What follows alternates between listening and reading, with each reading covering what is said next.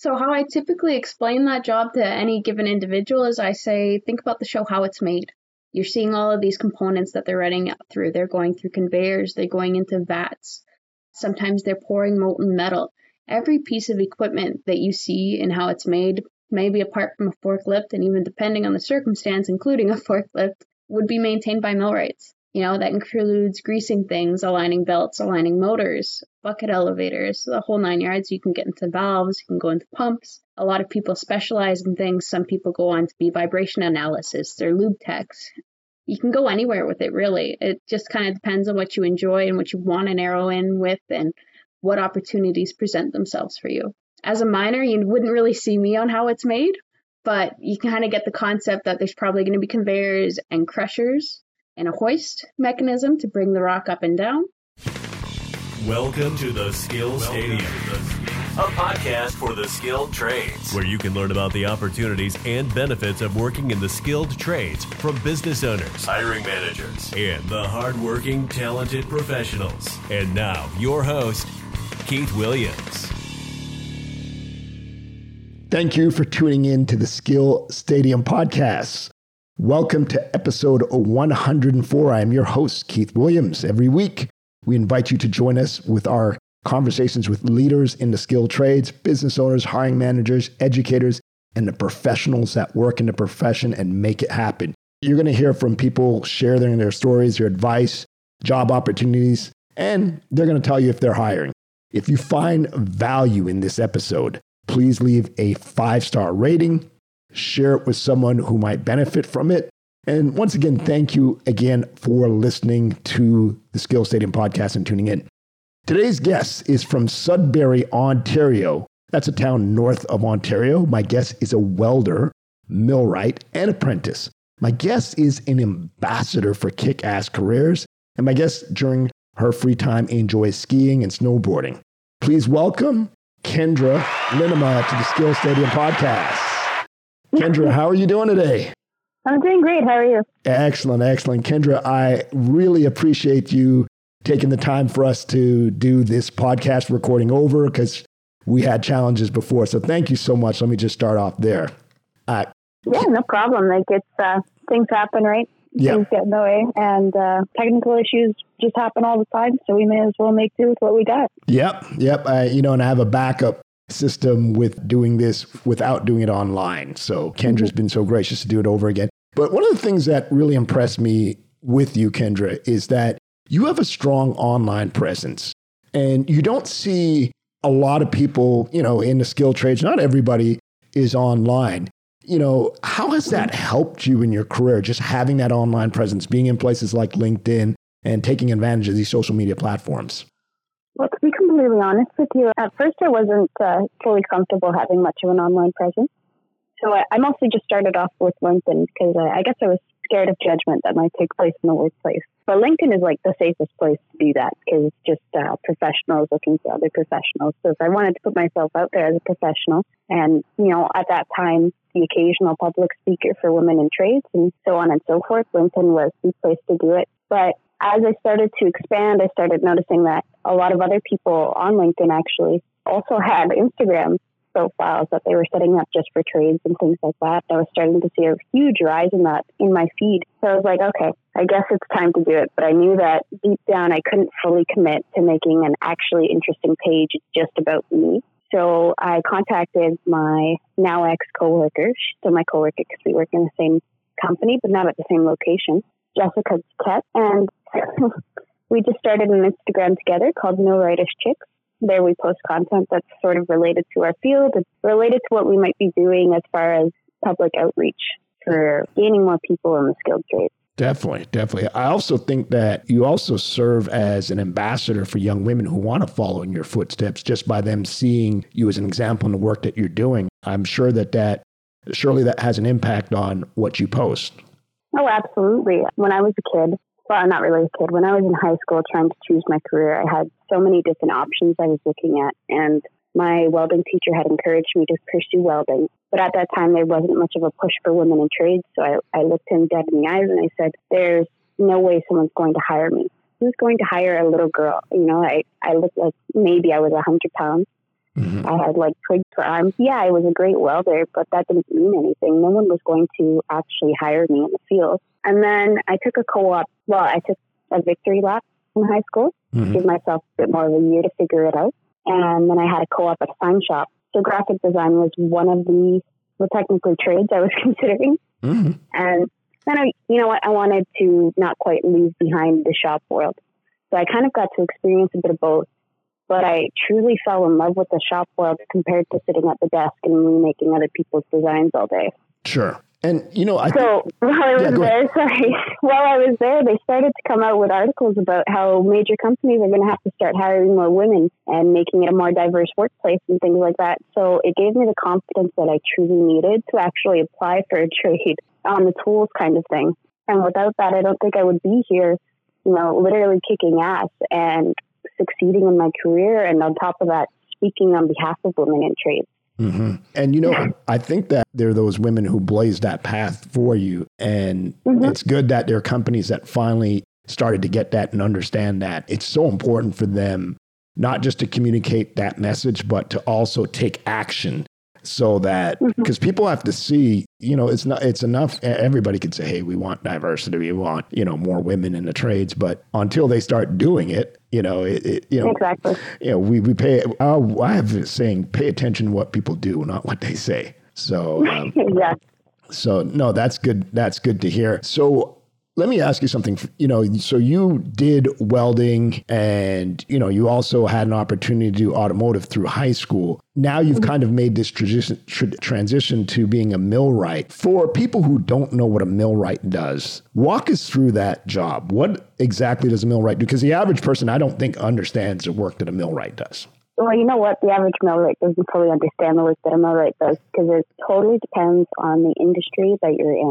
Mm-hmm. If I was in the food industry, it would look completely different from the automotive industry or the automotive industry versus the mining industry.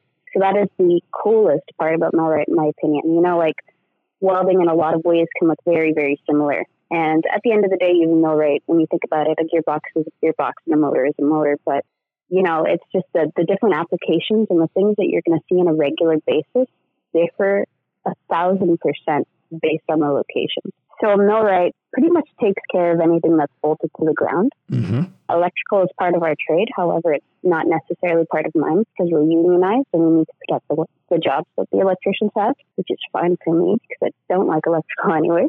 Sure. yeah. And so we take care of pumps. Those are bolted down. We take care of motors. We do the change outs for those. Don't necessarily um, wire them up or anything. But we also maintain equipment. So like a press at a welding shop or an iron worker, we would grease, change the hydraulic fluids. That's pretty common.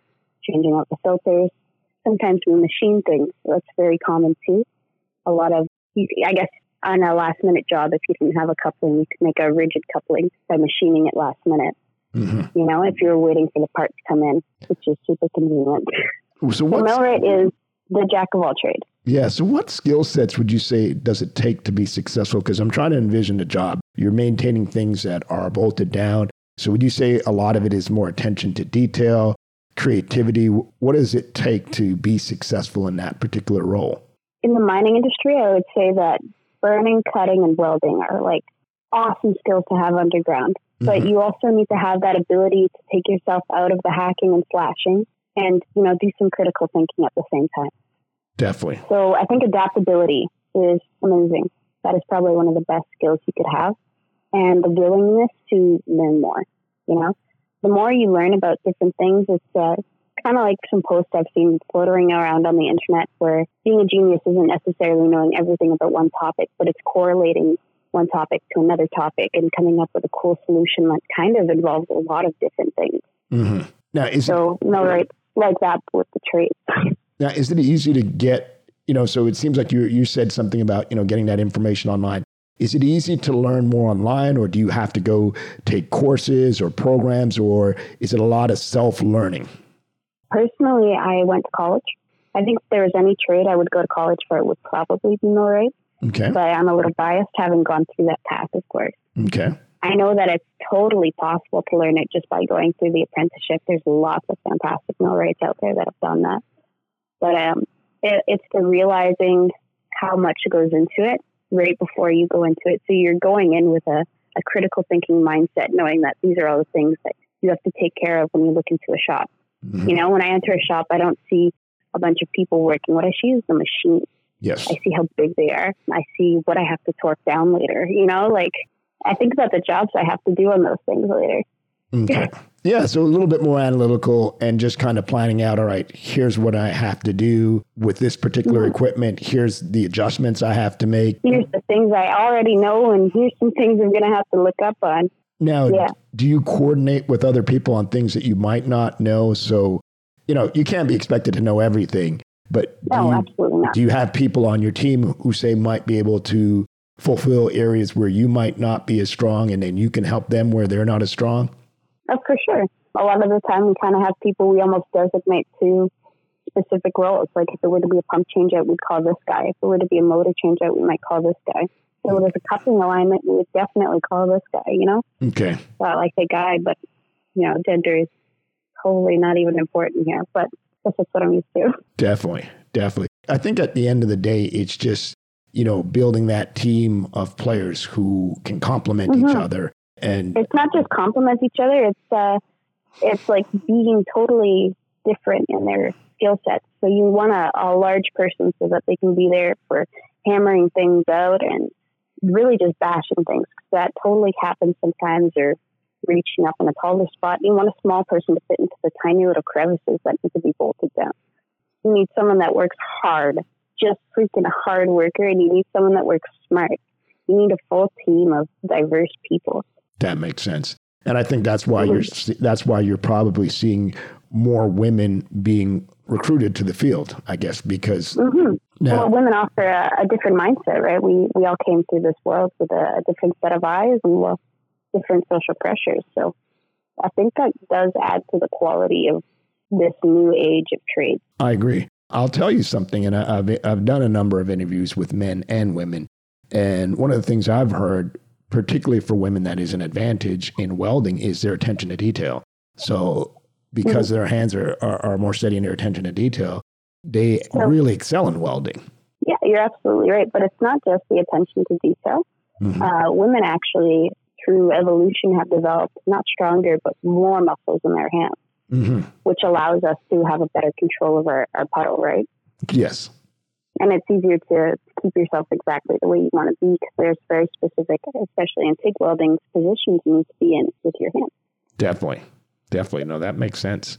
Now, mm-hmm. working in the mines, you know, people have perceptions of, of working in a mine. I mean, I think the first thing people think of is danger. And I know that there is an emphasis placed on safety. Can you help people have a better understanding of what it's like to work in a mine? Because I'm telling you, the average person has no idea what it's like to work. You know, I've talked to a couple of Toronto people about the mines, and I've come to realize that just living in Sudbury, Ontario, is absolutely strong mining town. Mm-hmm. Uh, we have a base knowledge that other people don't, and I did not realize that until I had to kind of go over what it's like.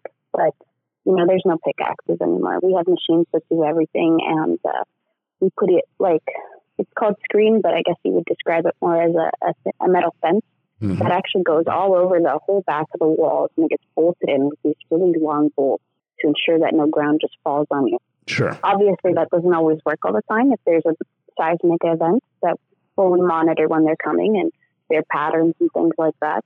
Sometimes it fails, but for the most part, it does pretty good. We also shotcrete the walls, which is basically spraying like a, a layer of concrete over the entire wall. That's mm-hmm. not everywhere and that's not all the time because honestly, the screen typically does more than enough.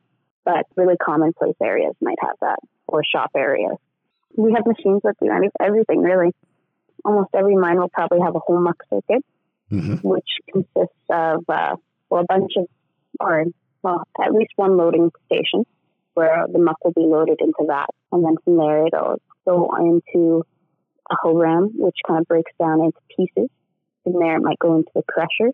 And from the crusher, it will go onto a conveyor belt, which reaches the loading pocket, which would be next to your cage or elevator down to underground. And then that would hoist the muck up and it would dump it into a truck on surface that will haul it wherever it needs to be. Okay. And I don't think a lot of people realize one of the things that I learned, you know, and I've spoken to you about this that a lot of people may not realize. It's almost like a little city under there. Like it is massive. It kind of is. Yeah. You know, there's like lunchrooms and refuge stations all over the place. You stop in, you talk to these group of people that are in this work group. You know, everyone has shoots the shit, and then you go to the next spot.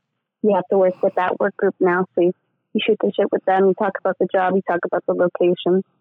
But uh, yeah, it's like a a little city, I guess, because there's just a bunch of highways with trucks running all the time.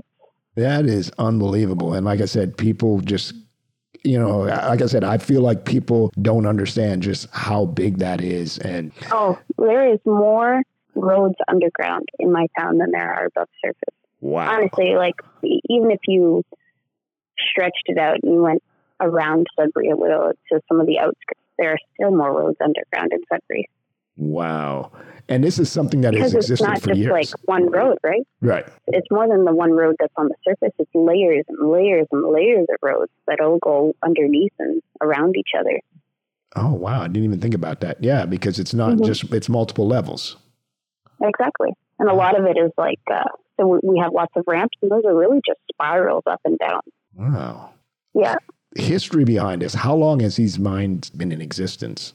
Oh my God, Coleman, I am pretty sure over a 100 years. I want to say 1980 something. Like, that is the last photo I remember seeing of them, but they've been in operation for a long time. hmm Sudbury in general.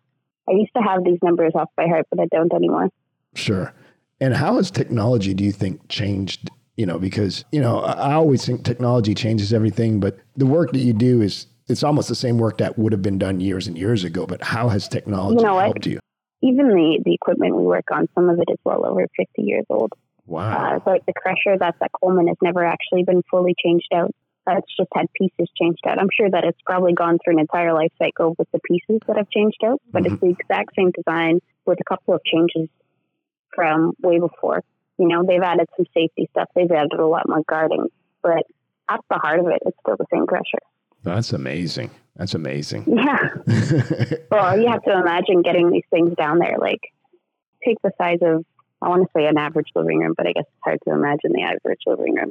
Maybe triple it. That's probably just the size of the crusher. wow.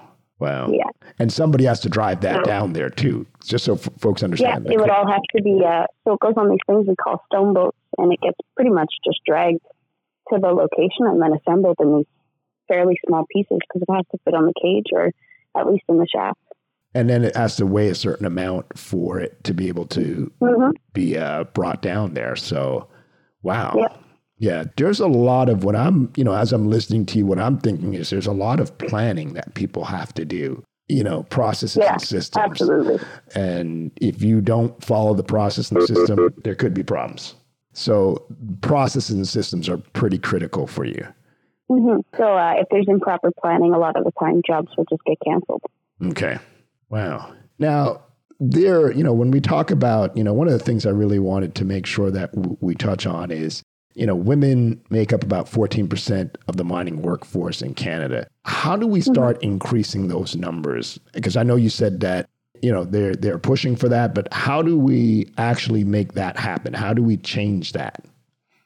Well, you know what? I think that uh, we've seen this labor shortage coming for a very long time now, and we should have started a long time ago by inspiring young girls in school. hmm You know, like had I just known one year earlier, I would have started a year earlier that I could have been hired on as a welder at least.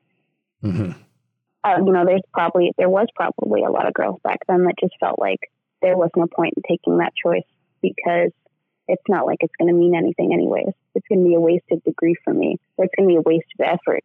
So, in my opinion, the best way to do it is to inspire young girls to want to do this job, to feel like empowered by this job. You know, kind of feel like a badass. I want to be that badass. hmm Yeah, I also wonder if you know if you're starting in at the elementary, like so, what level of education? Like, when do you want to start getting to these girls? Obviously, I think high school might be a little too late, but would you say maybe Yeah. elementary? You know what? If it just started with uh, people's mothers and fathers bringing them into the garage or helping them do repairs in the kitchen and then in the rest of the house, anyone that had those already existing trades like skills and experiences, hmm just getting your kids involved. That's work skill sets right there. You know, it takes a long time to learn how to use hand tools properly and to get really good at it. I agree. I, I think one of the things that people underestimate is the influence of parents. And oh, yeah. parents make a big difference, you know, if if the especially when kids are young. That's you know, oh, that's all yeah, and even the the intelligence of children and their capabilities. I mean, obviously you're not just going to throw them into the garage with a grinder alone, but maybe at least give them a hammer and a file or something. I agree. And those are life skills too. You know, if, if you have a home, you're in a home, there are just things that are going to go wrong in that home. And having handy mm-hmm. skills can help you save a lot of money, you know. Uh, For sure. You know, like just putting down some baseboards, making the place look a little nicer. Yes, definitely. What advice would you give young women who are coming into your industry now eh, to help them adapt and be successful? What would you tell them? That, uh, well, I guess my location is a little different because I get the impression that Toronto has a lot more women in the trades right now. I, I don't know if that's true. Obviously, I don't work out there. Sure. But uh, every single time that you're one of the first women that someone's worked with, or at least in the top five, you're giving them an impression of what it's like to have women in the workplace. Yes. Sometimes when a, a woman comes in and they, they feel like strongly motivated and empowered and they ask lots of questions and they do everything in their power to be just awesome at their job, they leave an awesome impression and they make companies want to hire more women and they open the door to hundreds more women after them. Mm-hmm. But if you come in with a bad attitude and you have no intentions of learning anything and this is just an easy way to make money for you, you're really making it difficult for the women that come in after you, if any women come in after you for a long time. That's true. So I've heard companies tell me that they don't want to hire more women because they had a bad experience with one pe- one person, and I'm like, well, how many bad experiences have you had with men? Yes. You don't even know how to count that. Yeah. Could you? Yeah. Yeah. Yeah, no, great response. I mean, uh, that you know, you can't punish the you know, you can't punish a whole group for one person. Yeah, I mean, exactly. I mean, it doesn't even make any sense for somebody to say just an excuse to expose who you really are. You know, mm-hmm. so we definitely have to change that narrative. But I agree with you. That does make sense. You got to come in and set that example. I would also say that the network, you know, if you have a network of other women who are more seasoned and uh, who have more experience oh, who sure. can take you under their belt. I would imagine that I got to believe that that's got to help too. Because in any workplace, you're going to face a lot of issues, whether it comes to bullying or harassment or sexual sexual harassment, um, sexism in general. These mm-hmm. things are going to come up. It doesn't matter where you go. Mm-hmm. It, it, happens to both genders.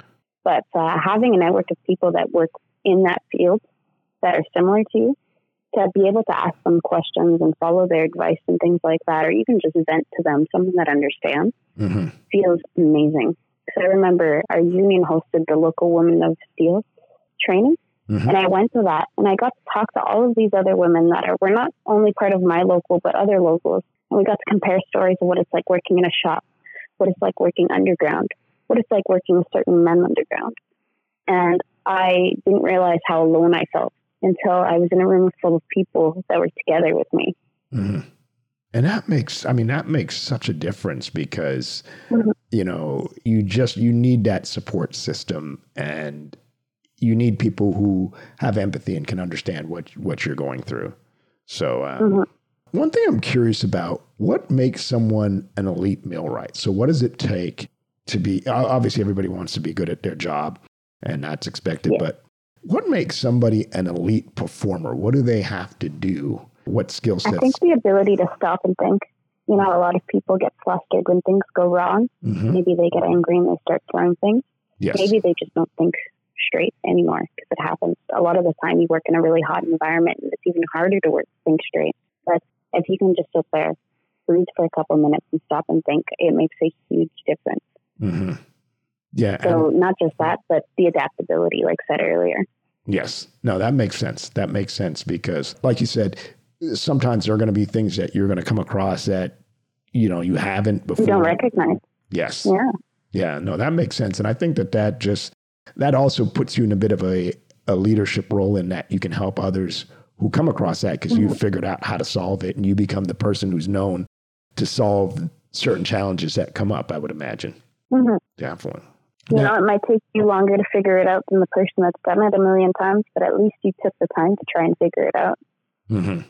No, that makes sense. And it's just, I, I believe that's also a, a great mindset to have because you know, no matter what you're doing, you're going to come across these challenges. And, and when you think about it, you know, the ability to solve problems have made businesses a ton of money. If you think about mm-hmm. any of the challenges we've had, or just think about the technology that we have, everything we have was invented by somebody, was created by somebody, and they had to think in order to do it. It just didn't magically, it wasn't just magically created. So I think those analytical skills, you're right, are critical and they are, they do separate one person from another.